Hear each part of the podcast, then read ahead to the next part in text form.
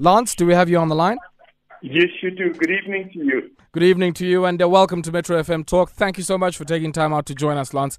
Um, just as we kick off here, uh, briefly, uh, the work of the uh, AIDC, uh, for many of us who might not be familiar with it, uh, what is the Automotive Industry Development Center, and I guess what role does it play in providing support to many auto investors in line, I guess, with our own industrial policy objectives here in South Africa? All right, thank you. And uh, once again, good evening to you and your listeners. Uh, I think it would be remiss if I don't say uh, congratulations, also a heartfelt congratulations to the Boks. Uh, as the Automotive Industry Development Center, we've uh, supported them uh, all along the journey with the World Cup, and mm. we're very proud of the achievement that we have and have celebrated indeed over the last couple of days. Okay. The Automotive Industry Development Center essentially has been established in order to improve the competitiveness of the automotive sector. Uh, whilst we are Gauteng based, we are a subsidiary of the Gauteng Growth and Development Agency, and uh, the development is intent on ensuring that uh, various focus areas of competitiveness are addressed. These include supply development, skills development, by and large enterprise development, and ensuring also that we bring the requisite investment to support the automotive sector and the necessary growth that it requires over the foreseeable future. So a very exciting sector to be in, and uh, we're very proud also of the uh, the large scale investment that has been proposed and has been uh, included as part of the uh, the trajectory over the next coming period. Mm, just talk to us briefly, uh, you know, I guess about the transition now from uh, how you were organized as a, as a subsidiary of the GGDA to uh, the promulgation of this particular SEZ. Uh, what is that going to change about how you, you do your work? All right, so essentially, I think uh, how we work is it's going to give a much grander scale of what we are doing. Uh, I'm, I'm very proud of uh, a number of the programs that we've run over the recent years. Mm. These include areas of incubation where we really recognize that there were significant barriers to entry to ensure that we bring new entrants into the market, that we gravitate suppliers that are straddling in the small makeup in terms of the manufacturing into the large tier one, which supplies the mega components into the automotive OEMs. And I think that is a, a significant area that the AIDC has played in. So as far as we're concerned, what we are intent on doing, ensuring that we support what is referred to as the South African Automotive Master Plan, uh, this is essentially the architecture between government and industry to ensure that we grow our manufacturing output. The in- intention is, is that we grow to 1% of world production, which will take us in the order of 1.2 million. Currently, we're straddling just under 600,000.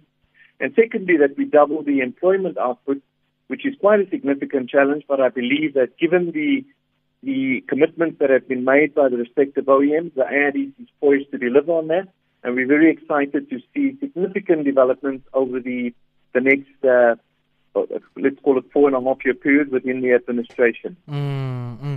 And uh, I guess we've seen Lance in many other places across the world. I mean, I think of uh, Shenzhen uh, in China in particular, where uh, the configuration of SEZs uh, not only, I guess, uh, benefits from clustering, but also is able to bring uh, all of the services, administrative, and uh, I guess regulatory tools uh, or compliance issues that uh, many investors want to overcome, uh, bringing these closer to these investors and making that process more convenient.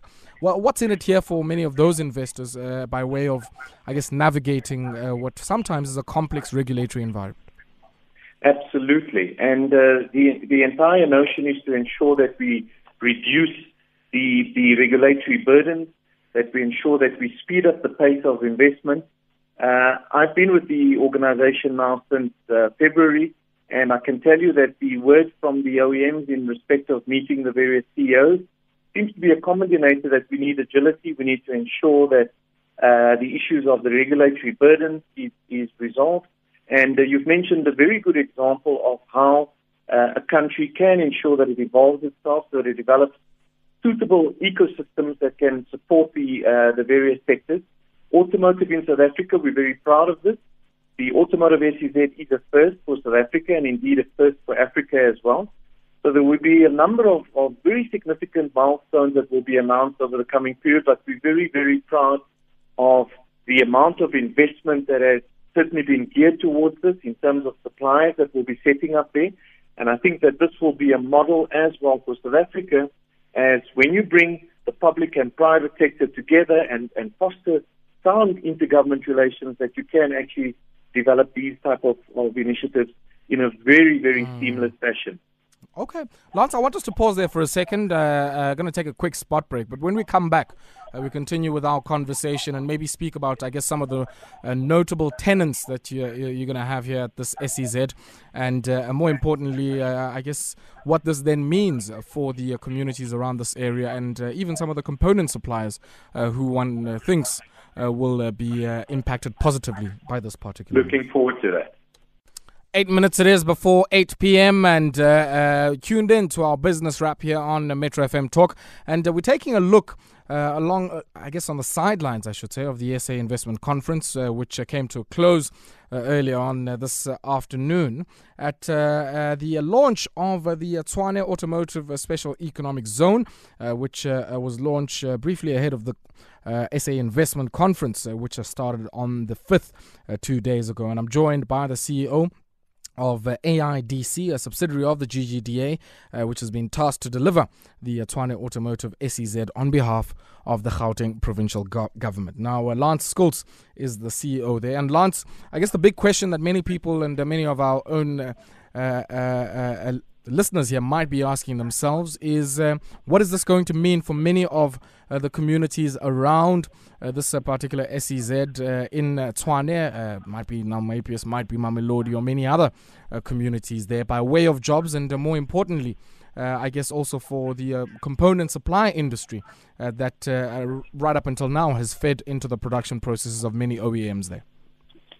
Thank you very much. I think that uh, the approach from government has been quite intentional uh, in that there's a significant amount of investment that's provided. Phase one, we expect in the order of 1.6 billion to ensure that we provide the bulk infrastructure as well as the top structure for, for building, and that we ensure that the, the necessary aspects of socio-economic development is in fact uh, achieved as part of this. There was a very comprehensive due diligence exercise undertaken and in fact, uh, that due diligence uh, resulted in government having a resounding view that the necessary jobs and multipliers of the automotive sector will be achieved. We had subsequently also had community uh, or an en- community engagement session, and uh, it was agreed that uh, not only will we ensure that during construction that jobs will be provided, 30% worth of local uh, jobs and also part of the contracting will be awarded to the respective communities, and I think that that has been met with an, an overwhelming support. Uh, Ford, who are obviously uh, have got their tenants taking up first occupation, have also been very intentional in stating that they are wanting to ensure that we provide jobs, taking account of the current uh, constraints that we have in the economy in terms mm. of creating opportunities for youth and creating opportunities for women as well. So we expect that there'll be in the order of about 6,430 jobs that will be created for, for phase one, which is highly significant. And added to that would also be the indirect jobs in terms of the construction, the indirect jobs that will be created in terms of further value add in the, the value chain. And added to that is also the induced jobs. So we believe that we've, we've got a sound opportunity to certainly change the lives of our people. Mm. And uh, I must also state that uh, what we're very excited about is whilst this development is significant in itself. It's actually part of an entire master plan referred to as the Tshwane Automotive City. And as you had mentioned, what had happened in China, we're changing the lives because of, of spatial development uh, inefficiencies that we've had due to apartheid.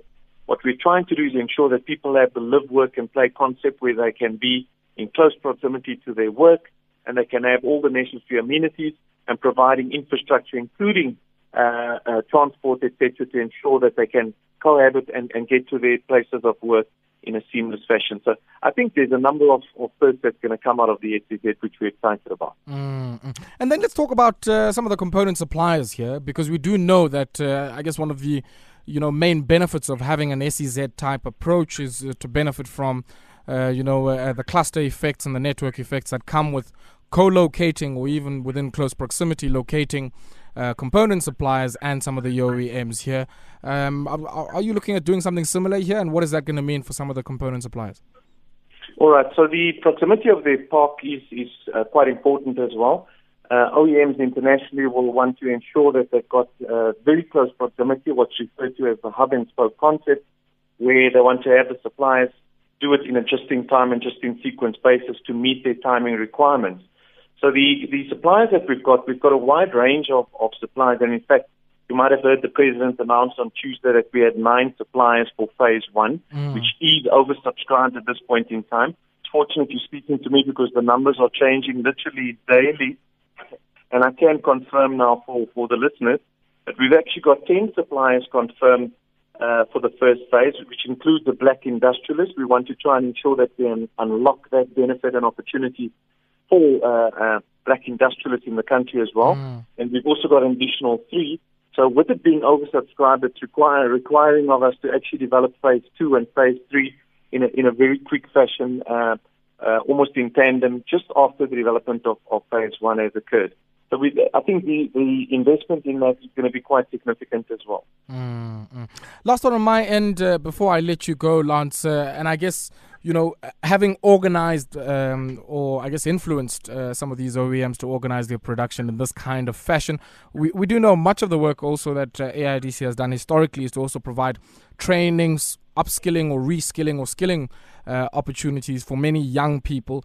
Uh, uh, yes. What impact is this now, this, the introduction of this new SEZ going to have uh, on that training? And more importantly, uh, I mean, tech and uh, other forms of transfer. I mean, many of these OEMs have a lot of intellectual property and have done extensive R&D that potentially we could benefit from. how are we going to make sure that some of that technology and some of those skills are transferred? All right. So if I can uh, touch on the skills uh, element first, mm. I think we are extremely intentional in ensuring that uh, that we are going to focus our programs and, and gearing that to ensure that we're bringing young people, particularly women, particularly young people that will come into the the, uh, the value chain, and that we provide the necessary training to ensure that uh, they can be taken into permanent jobs. And that's very important for us. So we're not talking about temporary or we're not talking about jobs that will be short term. We're talking about permanent jobs. Uh, we've certainly got the capacity to do that. We've got uh, already very successful learning centers. We've also got very successful incubation centers. And of course, we've got the automotive supply park in Rosslyn, uh, which will act as a feeder in terms of skills. We've also got a partnership with various other um, government agencies. Uh, merSETA, I think, is quite important as well. So we're in a formative stage of discussion, but we're going to ensure that we get the necessary numbers of youth Mm. And uh, as I said, there's going to be a very strong drive to ensure that uh, we, we bring the, the necessary uh, complement of, of uh, women into this as well. Mm. The second aspect that you had uh, mentioned is with regard to how do we ensure also that uh, uh, the investment is geared. We're going to have a very sound set of community engagements to ensure that uh, we bring the right set of, of opportunities. And uh, once that is identified, we'll ensure that it goes into the right place so that it actually benefits our people. And that's going to be quite a strong focus with regard to this development as well. Okay. Lance, thank you very much for taking time out to speak to us uh, this evening, and uh, kudos to you and your team uh, for bringing this one across the line. We'll certainly be watching closely, of course, some of the progress and uh, some of the investments uh, that are going to be made in this particular SEZ. Uh, that there was Lance Schultz. He is the CEO at the Automotive Industry Development Center, the AIDC. They're a subsidiary of the GGDA, and they are the operator of the Tshwane Automotive SEZ, which was launched prior to the start of the SA Investment Conference. And of course, uh, we're taking a look at that as part of our business wrap.